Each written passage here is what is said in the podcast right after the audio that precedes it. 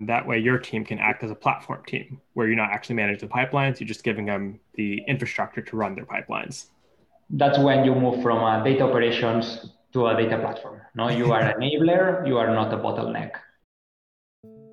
Hi there, and welcome to this week's episode of the Airflow podcast, brought to you by Astronomer. This week, we met up with Albert Franzi and Carlos Escura, who work on the data platform team at Typeform.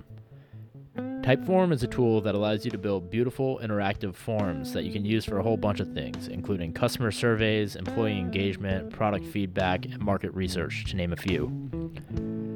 As you can imagine, Typeform generates a ton of data from their web clients that then need to be processed and stored in a wide variety of backend services. In our conversation, we talked to Carlos and Albert about how to transition from a data operations to a data platform team by empowering data teams to self service Airflow. Before we get started, I wanted to mention that our team at Astronomer is growing rapidly and we're on the hunt for new folks to join in a variety of different roles. If you're passionate about Airflow and interested in building the future of data engineering, please get in touch. You can check our current job postings at careers.astronomer.io but we're constantly updating our listings to accommodate our quickly growing company. So if you don't see a perfect job posting but are passionate about what we're doing, please feel free to email me directly at pete at astronomer.io to have a chat. Without further ado, here are Albert and Carlos. Albert and Carlos, welcome to the Airflow podcast. Do you guys mind kicking us off by just telling us a little bit about yourselves and what you do at Typeform? Albert, maybe you can start, and Carlos, you can follow. Sure. Thank you for having us here. It's a pleasure for us. I'm Albert Franzi. You know, I'm the data engineer lead at the data platform uh, team at Typeform. We are in charge of all the data in the company, you know, all the ingestion, uh, processing, storage, and also delivering data to, to everyone. So we are the core, you know, we could say. And Carlos. And from my side, Carlos Escura, DevOps on data platform team, and I'm responsible of the infrastructure and all the operational part of the what Albert said, all the ingestion, processing, and delivery of the data. So, in the greater context of Typeform, what type of projects do you guys work on? What type of data are you working with, and what what general context does that serve? Regarding the, what kind of data no, we are working for, we have, as you know, Typeform, it's like trying to create, no, the main goal is to create uh, meaningful conversations through forms and surveys. So the, the data we have is from uh, forms creation, uh, responses, a lot of responses, uh, because at the end, the company is a global company. So uh, we have users around the globe. We also have a lot of data from tracking, no, um, not just the user that is creating, but also how people interact with the typeforms so we can make a better product and take data-driven decisions. And also we are trying to bring machine learning to another level, no? so uh, we can, as I say, no, build uh, better products and be uh, one step forward than the competition. We have a lot of models right now, like where we want, want to build and deliver also uh, quick response. Yeah, no, that definitely makes sense. And we're big fans of Typeform over here at Astronomer. We use uh, YELS surveys for quite a few things. I, I know Viraj has built quite a few out.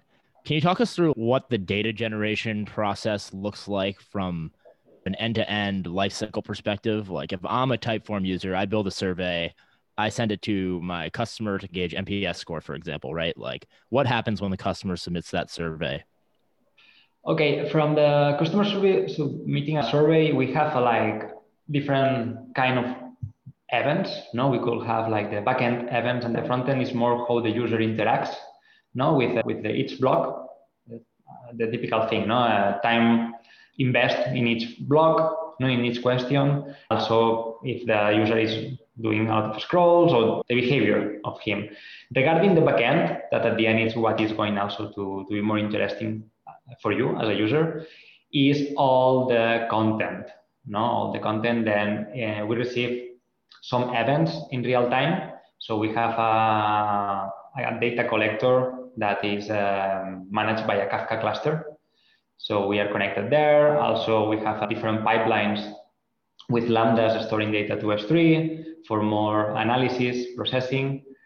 And uh, the end, for you, the data comes to you after different ways. No, the real time is like it goes directly to your uh, user panel. Then more analysis, more analytics dashboards as a user, or for the product of for product managers at Typeform, it comes in a batch way. That's where Airflow comes into the scene. Yeah, that's a great segue. I'd love to hear about when and why Airflow was brought into the picture at Typeform. I know you all have been users for quite some time, but would like to rewind the clocks a little bit and talk about when uh, you first adopted it and what the driving uh, incentivizers for that were. Yeah, I think that here maybe uh, there is a, the need of some context. No, where we before before I joined it, Typeform one year ago. No, everything was mm, not well, not everything, almost everything, ninety percent was developed using Pentaho. No, it was like uh, not the best tool to use. To be fair, everything is a black box. Uh, there is no review. There is no way to share what is going inside this and as an engineer, it's more like uh, complicated to add new models and operators. No? As Airflow, being a, an open source community, it allows you to code yourself, make contributions, and also it's more open-minded no, at the end. So I was lucky that the, the two guys before I joined it, they were already triggering the initiative of moving to Airflow. There were some new DAGs, but it was just uh, two or three so we start uh, migrating from there. No? So that's where we come from, like moving away from uh, legacy or old school ETL tools. What were some immediate benefits you got from making that change? From one side is that you get away from Windows. That's and, and that also means that you're gaining a lot of on reliability on the system because you end up having just one single machine in Windows that runs Pentaho. And if that machine fails, everything fails. And moving to Airflow already means that you can have high availability on a number of workers or not, depending how you implement it or not, but you have that option. Yeah. And also the it was really easy to, to deploy between uh, the develop, development environment and the production. The code was available for everyone in GitHub. Now, one we used to have is that all jobs were full of queries, the SQL queries and some uh, API interactions. Everything was there, and uh, all the data team, all the data scientists, even that they are the users of the data, they also care about uh, the flow, no, or the logic that is behind these final tables. No, they want to know and understand the process of filling these tables. So having everything in Pentaho was not possible because then everyone had to access uh, the Pentaho machine to review this, no, or to access this, this SQL code. So that wasn't decided. No, at the, at the end, Airflow, moving to Airflow was like enabling transparency in the team, no, across the company about how the data was being processed. Totally, that definitely makes sense. And I imagine the migration wasn't particularly easy, or was it? How long did that process take? To be fair, we still have one one process there that we still need to migrate, but it has a lot of dark magic. But everything else was really easy because we developed like uh, something that uh, it's quite close to the DAG Factory, no, an open source library. So we develop a, we call it Chester, it's uh, a like Don't Starve video game. But even that, it was really easy to define some all the DAGs know, with YAML as a DAG factory allows.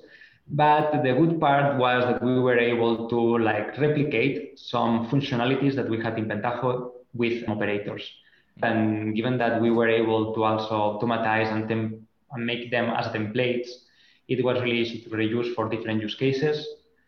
So I believe that the most difficult part it was more to navigate Pentaho and sure. recreating this in uh, in Airflow. Sure, oh, that's really interesting. I had heard about Chester, the DAG Factory style tool, and we've actually interviewed Adam Boscarino, the creator of DAG Factory, before. I think that interview is living somewhere on my laptop and needs to be published. It's just waiting. so maybe we'll find a way to tie it into this episode or something. But I didn't realize. Did you use that as a migration tool primarily, or like how, for what purpose was that initially built? I believe that one of the trigger reasons of building Chester, it was moving away from Pentaho. There was some use cases because our team, no, right now it's called data platform, no, but we come from a team that was called data operations. It was more like a, slave uh, mindset. And one thing that we wanted it was to be more enabler, no, not just uh, someone comes to you and say, hey, I have this script of 1,000 lines, put it into production in a, an orchestrated.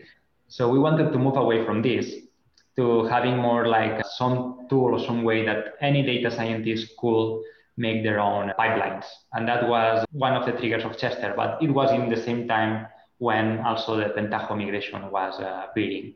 So both totally. cases were, were the triggers of this one. Jumping in a little bit here, what I really heard from that is from some perspective, you wanted to make it so that your team went from less of a bottleneck and more to a team that empowered other teams to do what they needed to with their data. Did that accelerate data science, data analytics for other teams within the organization? Like, what was the impact that had on other teams that were previously your customers, but now they're almost your you're the partners? yes. So yeah, it uh, accelerated completely. No, it changed the the play. No, it changed the game here at uh, Typeform. The the first thing that we start like seeing, no, like uh, changes, it was like the ownership, the feeling of ownership of the pipelines. Now, before it was here is my SQL, you are in charge of putting into production, and you are in charge of this thing working. Once it were the once the data scientists start making their own pipelines using Chester no, and the same attack factory, we start seeing some changes on their way to think, know, to, to approach. Uh, they were in charge of their own pipelines, and if there were some issues, they were the ones uh, fixing it. No? And then that way your team can act as a platform team where you're not actually managing the pipelines, you're just giving them the infrastructure to run their pipelines. That's when you move from a data operations to a data platform. No, you are an enabler, you are not a bottleneck. Yeah, you're just empowering them to build their own stuff and maintain their own stuff. And we are just only in partially charge of the infrastructure that is running and make sure that everything is operational and they can build and run their own code. So yes, and also and also the good part is that, as you say, you know, the collaboration is more now. It's more on from site is when they need some custom operator. Mm-hmm. Then we jump into action. No, we provide the custom operator, we analyze it, and we are happy to build uh, operators since it's quite easy at the end. To, so that was my next question, where it seems like you've provided this great abstraction layer for your users to use but you don't want to get too abstract. You don't want to be limiting what they can do. There's always this back and forth we see of like, hey, here's this thing you can just fill in and do. But then maybe a data scientist is like, I can't use my machine learning library here or something. So how do you walk this line of making abstraction layers, but also giving your users flexibility to get their job done? Yeah, I think that this is, I don't know when you are going to publish no, the DAG Factory uh, podcast, no, but it's really like uh, following the same. No, it's like if you have the right operators in place, no, and uh, like connected to the YAML, no, to the Chester, to the DAG uh, factory mm-hmm. tool, no, in that case, it was Chester. Then, if you also provide the proper documentation and uh, the onboarding to the tool, at the end, it's, they can use anything. No, one of the greatest uh, thing that we built it was a custom layer on top of the Docker. Well, the Kubernetes pod operator. No, we were moving also from EC2 to a Kubernetes approach. No? So right now, uh, Airflow is running in a Kubernetes. So by moving to that, because at the beginning it was EC2, no, it was when Carlos joined us that we were able to move to the next level and have everything in Kubernetes. When we started having you no, this uh, Kubernetes pod operator extra layer that was handling some magic, no, at the end it's more secrets, some different things, then data scientists were able to just build their own machine learning Dockers or their own uh, models, and that was their. They just need, don't need anything. Now we just need to configure some pod sizes for the resources, but after that, it was really easy. Yeah, I was about to say that. I mean, uh, now the, the only fight that we have between two teams is trying to leverage them to do whatever they want to do, but also having in mind that from time to time they need our help in terms of performance, resource consumption, and things like that. Because as you all know, machine learning is memory and CPU ingester. it's like a black hole. and you always need to take care of what they're doing, but they are able to do whatever they want to do with their own Docker images. Sure. So that's actually a good segue. I'm curious to know how you're currently operating that Airflow infrastructure. What does the overall setup look like? Okay, the overall setup is pretty simple and pretty straightforward. We have our master source of truth, which in fact is Terraform, which deploys our clusters. And on top of that, we also are using the Helm operator from Terraform, which allows us to use that installs Airflow. That means that in an eventual case of a disaster recovery or a migration need or whatever we need to do, we can replicate our whole uh, infrastructure. And, and that means the infrastructure per se, and also the, the, the software layer that is running on top of that infrastructure. So it's a combination of, on top of that, Airflow running. And Atlantis to deploy it. And Atlantis to deploy it in case that it's needed also to automatize the whole life cycle. Sure. So what when does that Terraform module get run? Is it set up as part of some complex CI pipeline that it's integrated with your source control? What does that end-to-end lifecycle look like?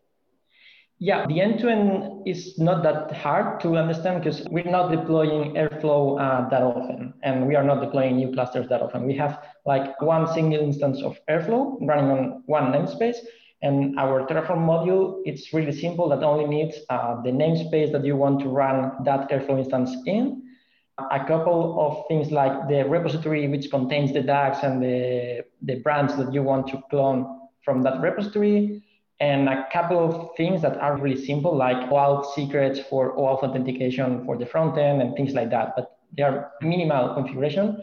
Also, PostgreSQL database host and all this stuff, but it's really simple, the setup. So in case that eventually something really weird happens and we need to redeploy the entire infrastructure or the entire Airflow, rerunning everything is just a command. It's a Terraform apply or creating a PR and letting Atlantis to deploy everything. I believe that at the end, the most time when the when we were like changing, no, doing more deploys in, the, in with this flow, it was or it's more when we update the update, flow yeah. version no? Uh, and that's also a good part because we can deploy faster no? We can like get advantages no of the new airflow updates faster no? Because then we apply it in a really easy to development. We test it and once is everything working as expected we just can uh, replicate it in production like yeah, and, and, and, by fast we mean that Albertisol it's like subscribe to the events of new releases on Airflow and wherever they change, next day we are already deploying that on, on development and testing it.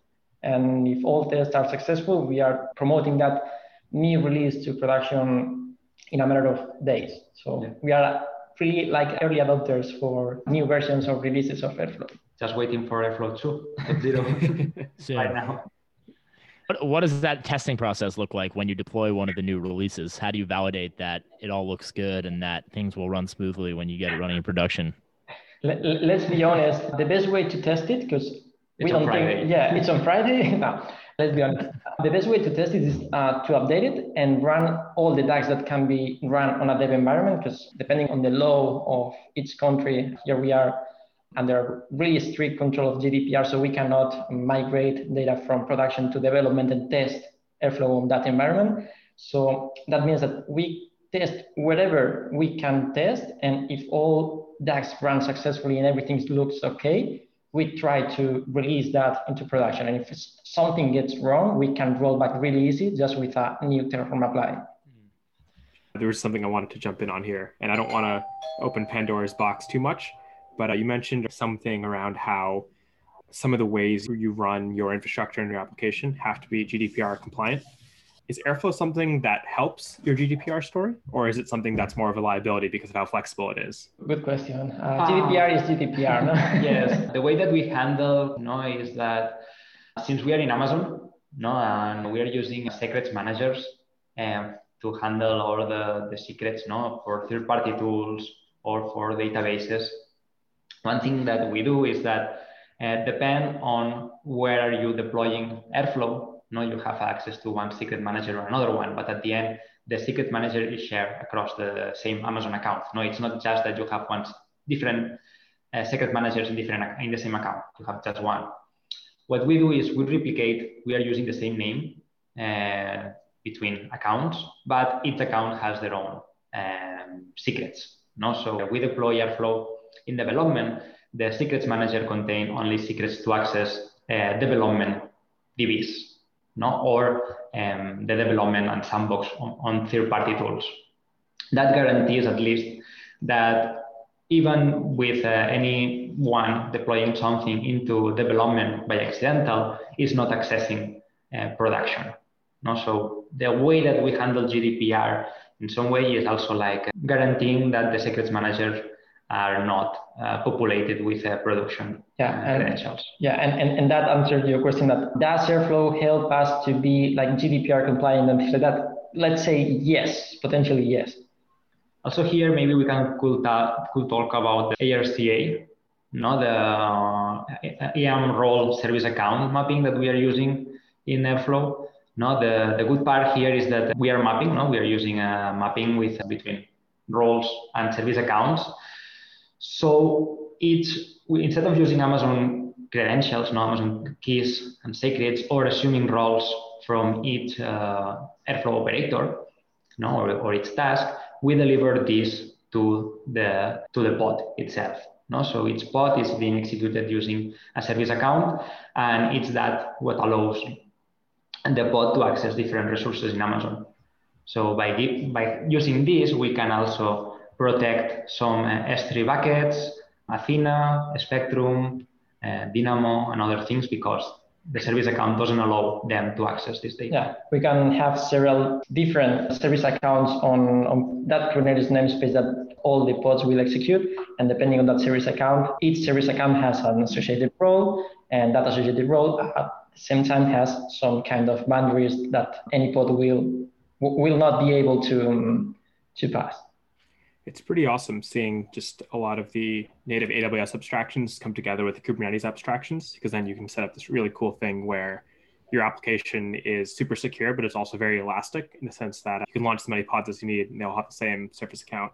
I also saw that they launched, you can specify pod security groups on EKS now. I haven't really gotten a chance to play around, play around with that feature yet, but it's just really cool seeing all those moving parts come together, especially for use cases like yours. Yeah but it's also just between teams also no? Uh, for example we have a service account for machine learning no? So they can use it that and we know that they will only access will we only access s3 uh, machine learning buckets no? Or we can maybe in the future if uh, there is another team that needs to build more DAGs, we can provide them another service account. So we are guaranteeing that they are not accessing or writing data that they shouldn't yeah, because at the end, if you use an, an Airflow, an Airflow secret or an Airflow connection, you cannot like constrain which connection they can use or which not. So it's like, okay, they can eventually get the credentials for accessing that database that you don't want them to access to. The, the way to constrain that and the way to be, again, GDPR compliant, HIPAA compliant in case that you want to be, is having really short live tokens, which IRSA provides that we are getting away from having long uh, lived long life secrets or credentials containing AWS access keys or secret access keys. And, and that guarantees the need of being really um, methodical on what resources can each pod access to.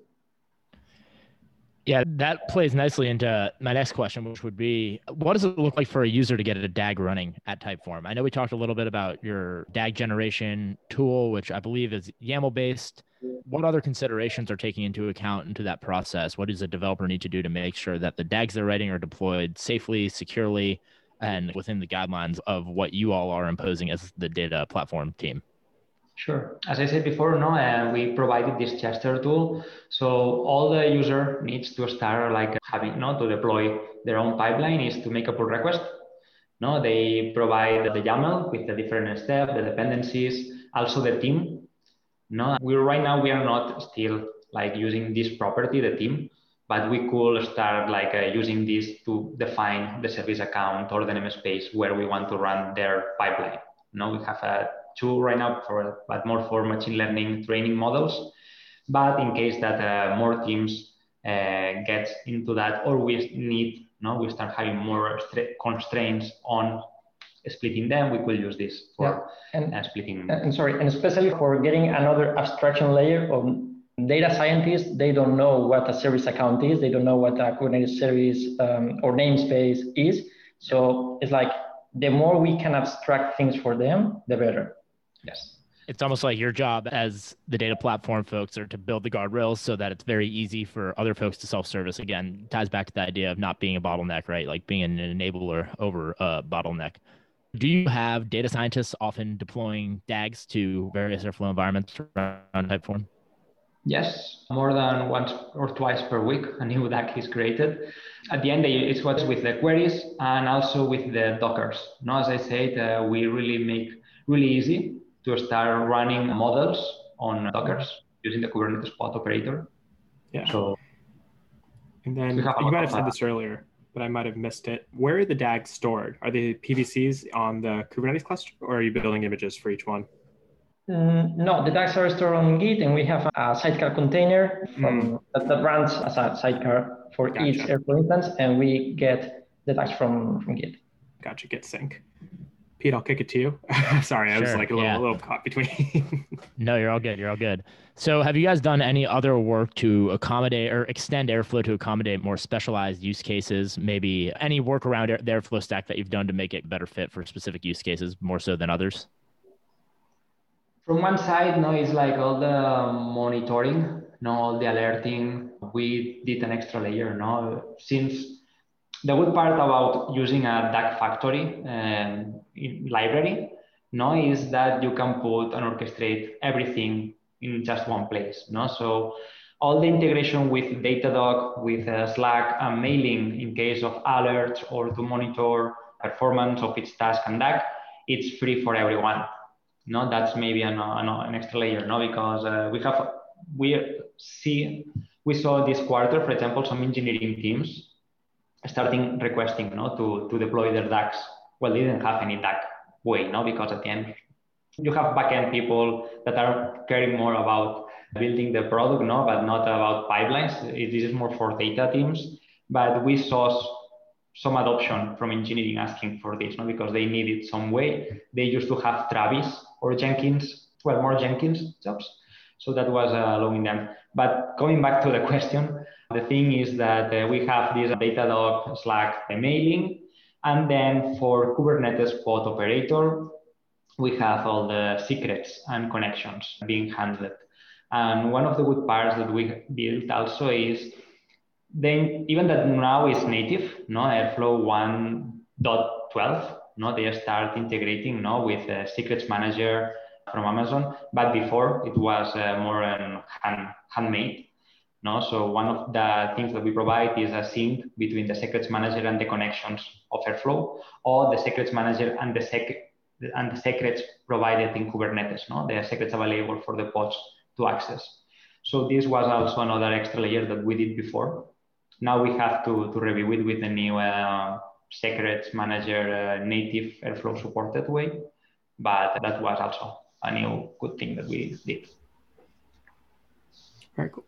Shifting gears towards the future a little bit, you mentioned that there's some cool functionality with 1.10.12 around integrating with Secrets Manager.